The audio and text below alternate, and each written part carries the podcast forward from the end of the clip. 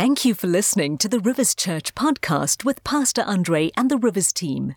Be sure to subscribe for a weekly dose of encouragement and inspiration to help your daily life. We pray that this message will help in whatever season of life you might be in. Well, I want to remind you as we kick off again on this wisdom series that there are three kinds of wisdom. And I keep saying this every time we open the message. There is human wisdom on a human plane. There is divine wisdom on the heavenly plane, where God sees above human wisdom. But then something we often forget is there's demonic wisdom underneath human wisdom. And today people have pushed aside God's wisdom and God's truth. We feel we've evolved enough as human beings and we now don't need God anymore. Man is able to be the author of his own destiny.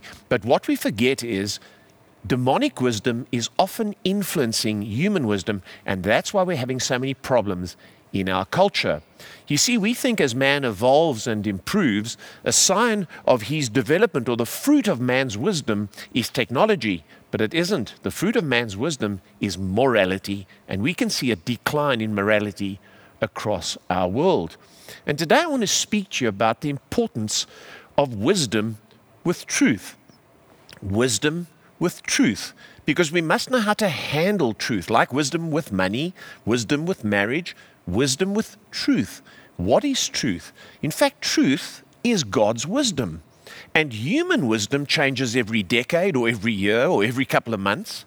And fashions change and human wisdom changes with that. But God's wisdom stays constant and consistent. At one point in history, truth was extremely important. And people sought truth and they sought wisdom. And that's where we get the word philosophy from.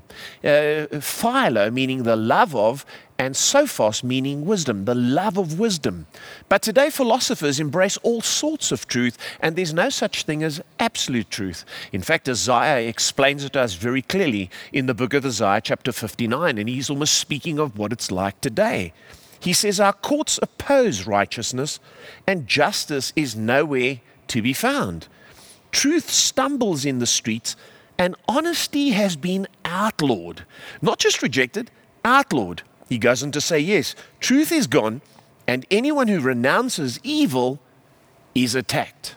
And the great German statesman Johann Wolfgang von Goethe said this. He added to what Isaiah is saying, and he says, wisdom is found only in truth. So if you reject truth, you're actually rejecting wisdom. And so today I want to focus on wisdom with truth, because our world has lost the plot. You know, ever since the Garden of Eden, Satan has been attacking God's truth and the concept of truth. In fact, his words to Eve when he tempted her were, "Has God really said?" And the devil is doing the same today. He's undermining God's wisdom and God's truth, which are actually the same thing. And he's actually the author of lies and untruth and has plunged our world into confusion. And so if you want to have real wisdom, you need God's truth in the world today. In the book of John chapter 8, Jesus describes who Satan is, and we can see Satan's works in the earth from this description. He's speaking to the Pharisees and he says to them, "You belong to your father, the devil. You want to carry out your father's desires. He was a murderer from the beginning, not holding to the truth, for there is no truth in him. When he lies, he speaks his native language, for he is a liar and the father of lies." So the devil is a liar, he can't speak truth, and he's at work in the world trying to bring demonic wisdom and influence human wisdom, and people are pushing aside divine wisdom, but divine wisdom is God's truth. Now Paul, speaking to Timothy, encourages us here as to what we ought to do in the face of lies in our world. 1 Timothy chapter 3 and verse 15. Paul says to Timothy, "If I'm delayed, you will know how people must conduct themselves in the household of God. This is the church of the living God, which is the pillar and foundation of the truth." So the devil is a constant liar, but the church defends truth, speaks truth, and propagates the truth. So how many of you know, if we're going to propagate the truth, we better know what the truth is, and the truth is always God's wisdom. Ravi Zacharias, in speaking about the age of tolerance that we live in, he said, truth cannot be sacrificed at the altar of pretended tolerance. You know, I'm open to everything. He says, real tolerance is deference to all ideas, not indifference to the truth. We can't be indifferent to the truth. We have to know the truth, and the truth is God's wisdom. So let me give you four things today as we develop some wisdom with handling the truth. The first important thing we need to understand today is truth and wisdom are a person, not a concept. They're a person, not a concept. And people view truth as a concept, which can shift and change.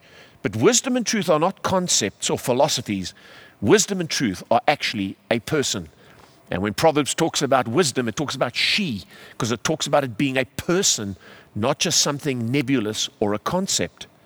In John chapter 14 and verse 5, Thomas, speaking to Jesus, says to him, Lord, we don't know where you are going, so how can we know the way? Jesus is about to die and go back to heaven.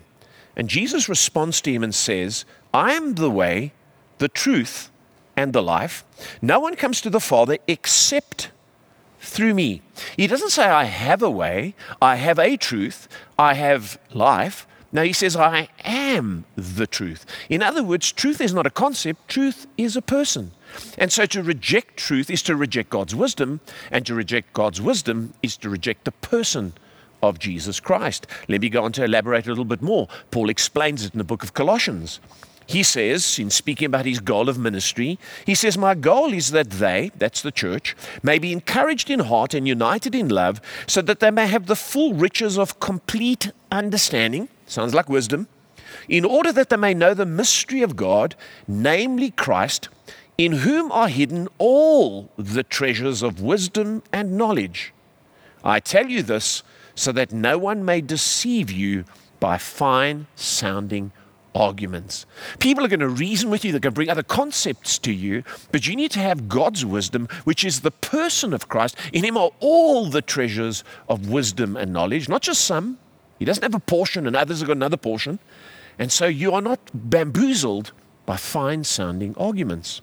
He goes a bit further when writing to the Greeks in 1 Corinthians chapter 8.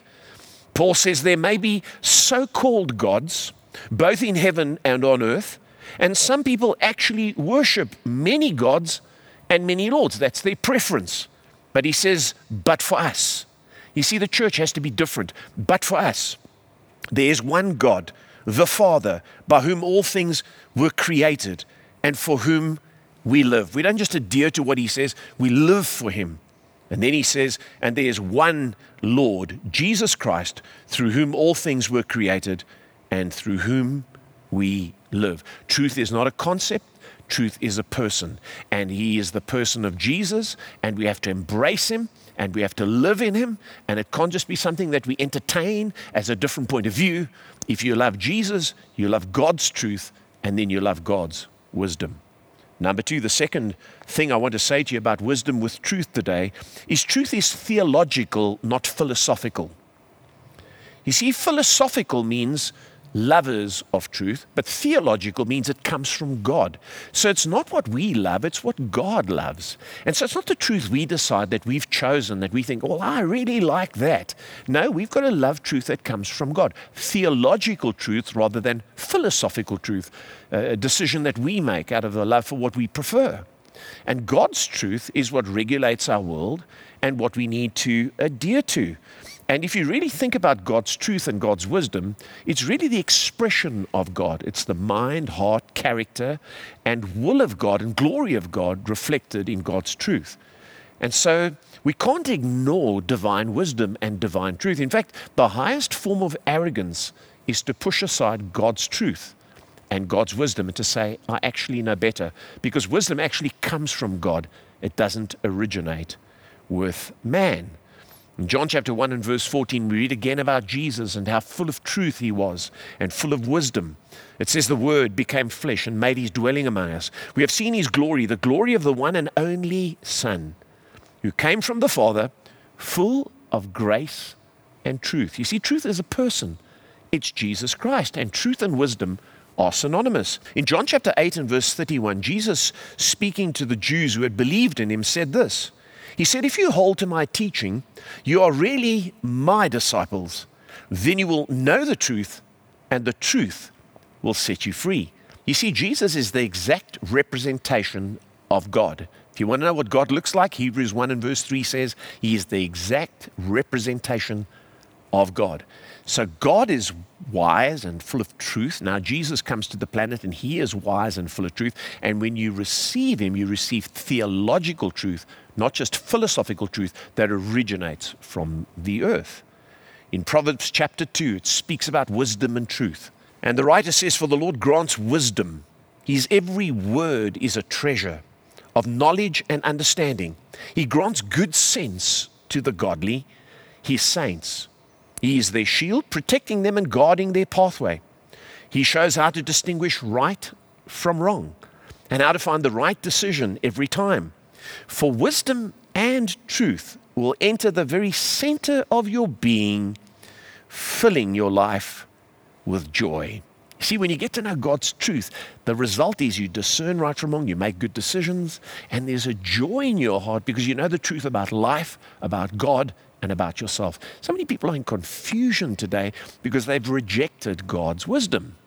You know, the psalmist writes about people who don't believe in God, and he says in Psalm 14 and verse 1, and Psalm 53 and verse 1, two psalms where it's repeated, and it says, the fool says in his heart, there is no God. Why the fool? Surely the intellectual says in his heart there is no God, because he's reasoned, he's examined through science, he's made up his mind that there's so much suffering in the world, there can't possibly be a God. Surely it's the intellectual. No, he says it's the fool, because anyone who has any knowledge of life apart from God is actually foolish, because there's only one source of wisdom, and that is God's wisdom. You see, how do we know if something's right or wrong? How do we know what truth is? We have to know truth theologically, not philosophically. We can't evaluate truth. You can't say, well, I don't think this is wrong. What if I came to you one day and said to you, well, can I kill you? Can I kill one of your children? You say, no, that's wrong. Well, who says it's wrong?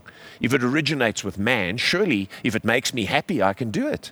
And what we're saying today is anything that satisfies us or feels good to us is constituted as truth. When in fact, no, truth is theological, not just philosophical, and we can't cherry pick truth. We either have to take all of it or leave all of it. Augustine said this about truth. He said, we love the truth when it enlightens us. We hate the truth when it convicts us. And I think today the reason we cherry pick truth is because truth convicts us of our sin. It highlights our faults and our weaknesses. Instead of us coming to God and confessing and taking on his way and his wisdom, we try and smother the truth and we try and find ways to believe other things. I find it amazing how people embrace evolution and how quickly they say, you know, we weren't created by God, when the Bible is very clear. We just read that God created us through his son Jesus. And people embrace this and they say, yes, we evolved, we weren't created. But it strikes me as strange that we fight racism at the same time. Why do we embrace evolution, yet we fight racism? Because evolution actually was the place that racism reached its full height. Charles Darwin, in writing in his book, The Descent of Man, he depicted Africans as less evolved than white people. And he said people were evolving and white people were highly evolved and black people were poorly evolved. In fact, these are his words. He said, the civilized races of man will almost certainly exterminate and replace the savage races throughout the world. Evolution says this about a human being, yet people grab it as a belief system. When God says we were created individuals by his very hand with a purpose and we're all created equal. They say it's because of this teaching of Charles Darwin that mainstream Europe and America embraced his thinking and began to propagate racism all across the world in the early part of the 20th century. In fact, when Charles Darwin once visited the island of Tierra del Fuego, he said one can hardly make oneself believe that they are fellow creatures when looking at the people that inhabited that country. In fact, an atheist who latched onto this teaching made an interesting statement about Darwin's thinking and Darwin's ideas of the human race. And he said this, he said in his book, Jay Gould, he said, biological arguments for racism may have been common before 1859, but they increased by orders of magnitude following the acceptance of evolutionary theory.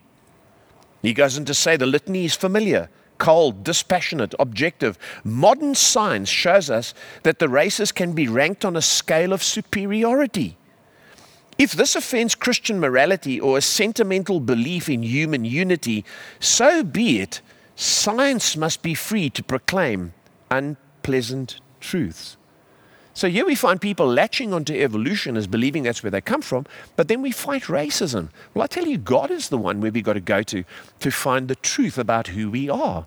And the Bible clearly says that we all come from one man. There's no difference between the races. God created them all from Adam. Acts chapter 17, Paul speaking to the Greeks, he says he himself gives life and breath to everything, and he satisfies every need. From one man, he created all the nations throughout the whole earth. The book of Genesis says Adam called his wife Eve, and it says because she would be the mother of all who lived. So Christian truth does away with racism. Evolutionary truth propagates racism, but people are latching onto evolutionary truth because they don't want to be accountable to God's truth. They don't want theological truth. They want philosophical truth that they create, because our sin is the key issue in our lives. The Bible says in the New Testament yet again, Paul writing to the Colossians, in chapter 3, here there is no Gentile or Jew, circumcised or uncircumcised, barbarian, Scythian, slave or free, but Christ is all and is in all. It's amazing how people latch on to selective cherry-picking truth when in fact it doesn't make sense. God's wisdom is God's truth, and it comes from Him.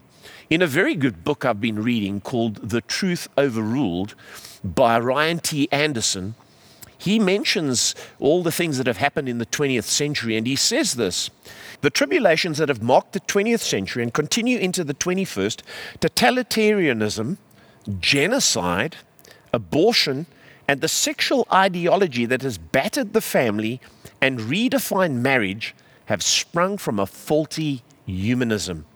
I don't mean to equate each one of these human tragedies with the others, but they all spring from a faulty anthropology, a misunderstanding of the nature of man.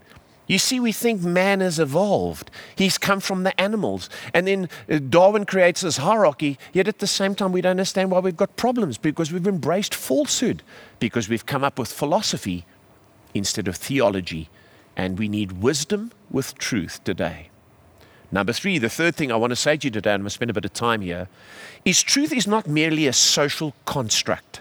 It's not something we come up with per era in order to suit us. It is a divine construct. Truth transcends culture. It's consistent and fixed. See, that's why the Bible is still relevant today, because people say the Bible's outdated. No, the Bible contains truth, and truth is not a social construct. Truth is something God originates in His wisdom, and the world is governed by it. The devil's goal is to constantly make it a moving target. Truth is a moving target. It's a fluid thing. No. It's a divine construct. Otherwise, we could deconstruct it and reconstruct it according to our preferences. Now just think for a moment. Truth has parameters. In fact, nature is defined and regulated by truth. If you just look at the planet around us, water is always liquid at room temperature. It doesn't sometimes become a solid at room temperature. These are fixed laws, fixed truths, fixed wisdom that you can go by, that you can take to the bank, that we've built our culture and engineering and science have been built on these things. If you look at the seasons, you look at planetary travel, agriculture. If you look at the distance the Earth is from the Sun, 150 million kilometers, a distance set by God. If it was closer, we'd burn up. If it was further the report, we'd freeze to death. But it stays consistent because there's a truth about the way the planet has been created, the solar system has been created, and so we build our lives around these stable, consistent truths which actually have been created in the wisdom of God. If you think of the moon and the tides and how the earth isn't flooded and then suddenly the sea is dried up, but the moon regulates the tides and the boundaries are pretty much kept in place. How God has designed the world with engineering principles. You can't just decide you're going to build a house anyhow you like. It will collapse. And yet we have done that with moral truth. We've decided we don't need laws. We don't need God's wisdom. We will build it as we like. We will make it a social construct, and as a result, society is collapsing. In John's Gospel, Jesus explains why we keep trying to reconstruct truth and why we don't accept God's wisdom and God's truth as absolute. It's quite scary. He says, this is the verdict. Light has come into the world, but people loved darkness instead of light because their deeds were evil. Everyone who does evil hates the light and will not come into the light for fear that their deeds will be exposed. But whoever lives by the truth comes into the light, so it may be seen plainly that what they have done has been done in the sight of God. You see, truth is plain, it's visible, it's accessible, but we don't want it because we want to live a certain way. So we create our own truth, a social construct of truth, so that it suits our lifestyle. And we suppress the truth, the Bible says. Now notice what happens to a culture or a society when truth is suppressed. Romans chapter 1 and verse 18. And Paul here is speaking very seriously. He's not mincing words. He says, the wrath of God is being revealed from heaven against all the godlessness and wickedness of people who suppress the truth by their wickedness. You see, we want to be wise, but we want to suppress the truth. And truth and wisdom are synonymous. He says, since what may be known about God is plain to them, because God has made it plain to them, for since the creation of the world, see, truth and wisdom is revealed in the creation, in the sun, the moon, the planets, the tides, in scientific and clear laws, the law of gravity. Gravity never throws you up and then pulls you down. It's always pulling down. And he says here, they see God's invisible qualities, his eternal power, and divine nature, they've been clearly seen, being understood from what has been made, so that people are without excuse. You see, we've chosen to believe that we're evolved instead of looking at creation and the laws of creation and the wisdom of creation and saying, hey, that's the God we serve. That's the God who knows best. And so we push that down and we don't want it. And you know, at one time we understood this is important. We understood that those who were outside the church, they lived in darkness. But today what's happening is we've got people who want to believe in God, want the benefits of Christ, but don't live according to God's truth. They've embraced the world's truth. They've taken human wisdom and demonic wisdom and pushed aside divine wisdom and still want their lives to be blessed. I love what the author Leonard Sweet said in his book, Rings of Fire. He was quoting a lay minister by the name of Laurie Hayes Kaufman, who said this, wouldn't we all like a religion that has no requirements? Only promises, no expectations, only freedom, no sacrifices, only blessings, no people hard to love, only me, no stooping nor dying, only rising, no structures, only success, no discipleship, only decisions, and no cross, only crown. No, we can't. We can't avoid the truth of God and still serve God. That's not godly wisdom. And Romans goes on to talk about what happens when we suppress the truth and we push it aside. It affects all of our lives. And just like when you push aside engineering principles and you push aside scientific principles and you mix chemicals together and you don't build a building according to standards, everything collapses. The same collapses in a society. Now notice what Paul says in Romans chapter 1 and verse 25, where all the trouble starts in our lives when we reject God's truth and God's wisdom. He says they exchanged the truth about God for a lie and worshipped and served created things rather than the Creator, who is forever praised. Amen. Because of this, God gave them over to shameful lusts. Even their women exchanged natural sexual relations for unnatural ones. In the same way, the men also abandoned natural relations with women and were inflamed with lust for one another. Men committed shameful acts with other men and received in themselves the due penalty for their error. Furthermore, just as they did not think it worthwhile to retain the knowledge of God, the truth of God, the wisdom of God, so God gave them over to a depraved mind, so that they do what ought not to be done. You want to know where the problems come from in our society? It's abandonment of God's truth and God's wisdom. He explains. He says, they have become filled with every kind of wickedness, evil, greed, and depravity. They are full of envy, murder, strife, deceit, and malice. They are gossips, slanderers, God-haters, insolent, arrogant. You see, we know better. We're clever, boastful, and they invent ways of doing evil. They disobey their parents. They have no understanding, no fidelity, no love, no mercy. You see, what we've done is we've abandoned the Creator. We've abandoned His wisdom. We end up with chaos in our society, but then we think we can solve it with political parties who are anti-God. And then those political parties talk about integrity. Well, where do they get that integrity from? Where does that wonderful standard of truth come from? Does it originate in their hearts? Is it a social construct? Or was our society founded on God's truth and God's wisdom that got us to where we are today in the world we're living in? And we've been told, you know, as a Christian, if you speak like this, and you speak that there's absolute truth, it's bigoted and it's unloving. You need to be loving. But we don't know what the Bible says about love. And the Bible makes it very clear that love is not just an emotion between two people. In fact, in 1 Corinthians 13, verse 6, Paul says this. He says, love does not delight in evil, but rejoices with the truth. So if you're a loving Christian, you rejoice in the truth of God, and you don't delight in evil. We need to get back to being what's truly righteous and truly loving, not what the world says is righteous and loving. You know, one of the oldest books of the Bible, the book of Job, a man called Job is described. And I want you to see what the Bible says about how he lived. It says in chapter 1 and verse 1, in the land of Uz, there lived a man whose name was Job. This man was blameless and upright. Well, what does that mean? It says he feared God and shunned evil. You see, you don't just live a good life and blameless. No, what does it mean to be blameless? You fear God, you respect God, you honor God, but you shun evil. So to embrace God's wisdom and God's truth is not to be tolerant. It's to say, sorry, I can't agree with that. I have to embrace what He says rather than what society constructs and says is actual truth. And we live in a crazy culture today where it's more evil to judge evil than it is to do evil. And we need to get back to God's truth. Tolerance is the great virtue of the day, and judgmentalism is the great sin. And it's up to us as a church to promote the truth. You know, Sidney J. Harris, the author, said this. He said, one way to distinguish truth from all its counterfeits is by its modesty. Truth demands only to be heard, among others, while its counterfeits demand others be silenced. Isn't that what's happening today? People get angry when they hear God's truth and they want to cancel us out and attack us.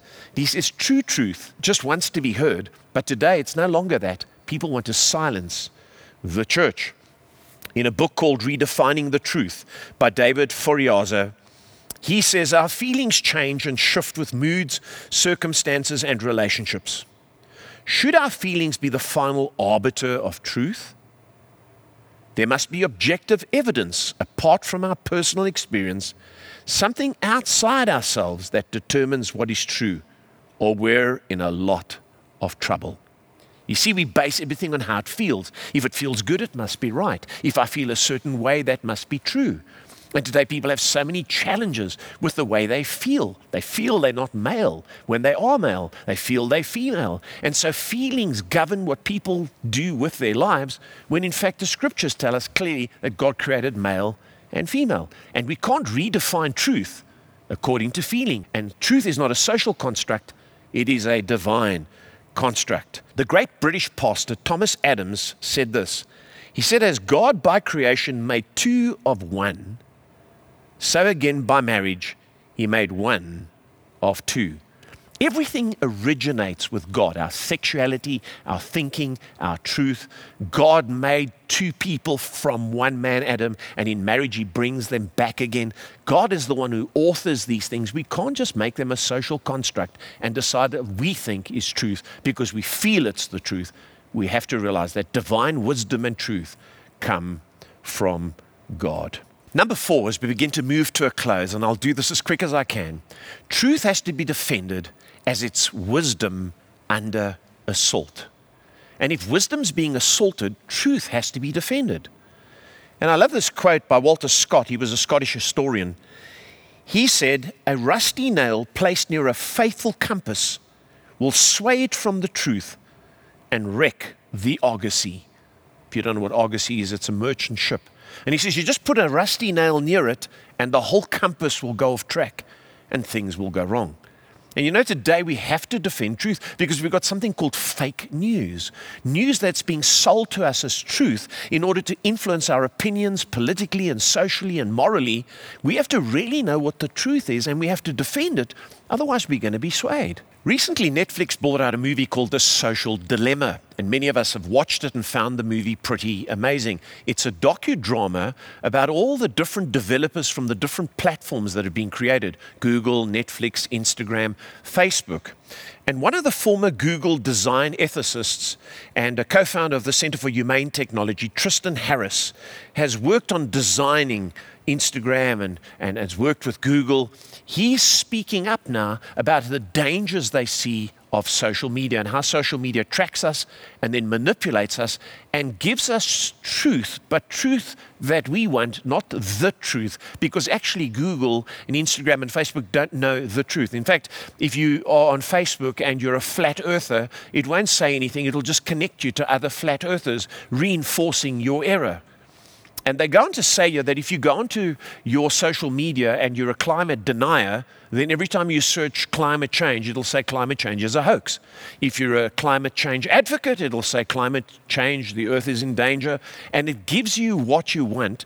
And he spoke about truth and saying how this is such a difficult thing to solve. He even appeared before the Senate committee and spoke to the American government about this problem. And I want to quote him here because he says, if we don't agree on what is true or that there's such a thing as truth, we're toast. This is the problem beneath other problems. Because if we cannot agree on what's true, then we can't navigate out of any of our problems. He's really saying that Google doesn't have any truth. And in fact, another woman who spoke on here, Kathy O'Neill, she's a data scientist. She's the author of Weapons of Math Destruction. She said, people talk about AI or artificial intelligence as if it will know the truth. AI is not going to solve these problems. AI cannot solve the problems of fake news. Google doesn't have the option of saying, oh, this is conspiracy. Is this truth? Because they don't know what truth is. They don't have a proxy for truth that's better than a click. So in other words, we're on social media, we're on these platforms, but they're basically manipulating us, telling us things we want to hear, influencing people politically and socially and morally, and people go along with it and go along with it. And in fact, we never defend the truth. Now, the early church faced the exact same assault on truth that we're facing today. And they had to be called in to defend the truth. Jesus' brother Jude wanted to write a letter to encourage the church. And in Jude chapter 3, he explains himself. He says, "Dear friends, I had been eagerly planning to write to you about the salvation we all share." In other words, I wanted to rejoice with you over the fact that we're Christians. He says, "But now I find that I must write about something else, urging you to defend the truth that God has entrusted once for all time to his holy people." He says, "I say this because some ungodly people have wormed their way into your churches, saying that God's marvelous grace allows us to live immoral lives." Isn't that what's happening today? People say you can be a Christian. You know, God's grace is sufficient. You as long as you believe in Jesus, it's fine. He's saying, no, no, no. There's a truth about the way you live. And you can't just live as you like. We have to be defenders of truth because truth is God's wisdom. And you can't live a lie. You have to live the truth and you have to live the wisdom of God. And we have to be defenders of truth. If you study the coins in the UK, you'll see that they've got the letters on them, FD, and it's Fideo Defensor, which means that the Queen is the defender of the faith. Sometimes it's just FD, sometimes it has it abbreviated. And as head of the Anglican Church, she's considered to be the defender of the church. Well, she isn't. The church is the defender of the truth, each individual Christian. And Prince Charles, as the heir apparent, is supposed to be the defender of the faith. Well, in 1994, he came out and said he'd like to tweak the title. And he says he didn't want to elevate Christianity over Islam or over Hinduism or over Wicca, which is actually witchcraft or black magic or Satanism. And he said this, he said, "I personally would rather see it as defender of faith than defender of the faith." You see, everything's being tweaked and changed. It's becoming a social construct because we don't want to offend anybody. But God's truth and God's wisdom go hand in hand. And we need to be people who defend the truth. You say, "Pastor Andre, this is a heavy message. Does the church have to go down this road?" Yes, it's the pastor and the church's responsibility to teach the truth because people don't know what truth is, and God's truth has to be defended. It says in Malachi chapter 2, speaking of the role of a pastor in today's world, and it says, "For the lips of a priest ought to preserve knowledge, because he is the messenger of the Lord Almighty, and people seek instruction from his mouth." How can we compromise on truth when we ought to be messengers of truth? In 3 John 3, John delights in the truth, and he's glad that people are faithful to the truth. He says, "It gives me great joy when some believers came and testified about your faithfulness to the truth, telling how you continue to walk in it. I have no greater joy than to hear that my children are walking in the truth." You see, the truth is like a path or a roadway. It's a guide. And Jesus spoke about the narrow door and the narrow way. And sometimes we're called narrow-minded, as if it were an insult. No, it's a compliment. It means we stick to the safe, guided path that takes us God's way and brings us God's wisdom. People say, "You're so narrow-minded. You need to be broad-minded." Well, broad-mindedness leads to destruction. And as we come to a close today, I want to encourage you to not listen to the lies that are being told today and the many truths that have become social constructs, but to embrace God's truth and to study the Bible. William James said this. He said, "There's nothing so absurd that if you repeat it often enough, people will believe it." And we're being told the same lies over and over today. It's no wonder that Christians lack wisdom. It's because we've not embraced God's truth. I read a fascinating story about the Spanish Civil War. In 1939, as it was beginning to come to a close, a famous general by the name of General Mola was outside the city of Madrid, and he was about to invade the city, and the Spanish Civil War would come to an end. And he was asked, because he had 4 columns of soldiers, which column would attack first. And his answer became world famous. He said, "The 5th column." And for a moment you could think, well, you've only got 4 columns. And when they asked him, "What do you mean, sir?" he said, "The 5th column are those inside the city who are traitors to that city, who are on my side, who will begin to create chaos inside, so that by the time my soldiers invade the city, it will be defeated." In other words, the rebel sympathizers that are inside the city were his 5th column in defeating that city. And today we can't have Christians who are inside the church of God, who are sympathizing with untruths, with lies. We need to understand what the wisdom and the truth of God is, and we need to defend it, and we need to come back to it, because it's so easy to drift away. When I ask you today, are you drifting from the truth? Have you lost sight of the truth? Or are you embracing the truth? Because the truth of God is God's wisdom. One last verse as I read here from James chapter 5. James says, "My brothers and sisters, if one of you should wander from the truth, and someone should bring that person back, remember this, whoever turns a sinner from the error of their way will save them from death and cover over a multitude of sins. From this passage, we can see that it's easy to wander from the truth. But those of us that hold on to the truth must help others come back to the truth, because the truth of God is the wisdom of God. I wonder where you find yourself today. Have you wandered from the truth? Come back to it, embrace it, and live in the light and say, Lord, your way is best, your truth is right, even if it brings me into conflict with other people. You know, we've got to put truth above friends, even above family, and we've got to embrace God's truth. Maybe today you've never embraced God's truth. It's because you've lived your life your own way. And what God's calling you to do is to come away from your own way of life, from the social constructs of a way of life, and to embrace the truth of God and to give your life to Jesus, because Jesus is the way, the truth, and the life.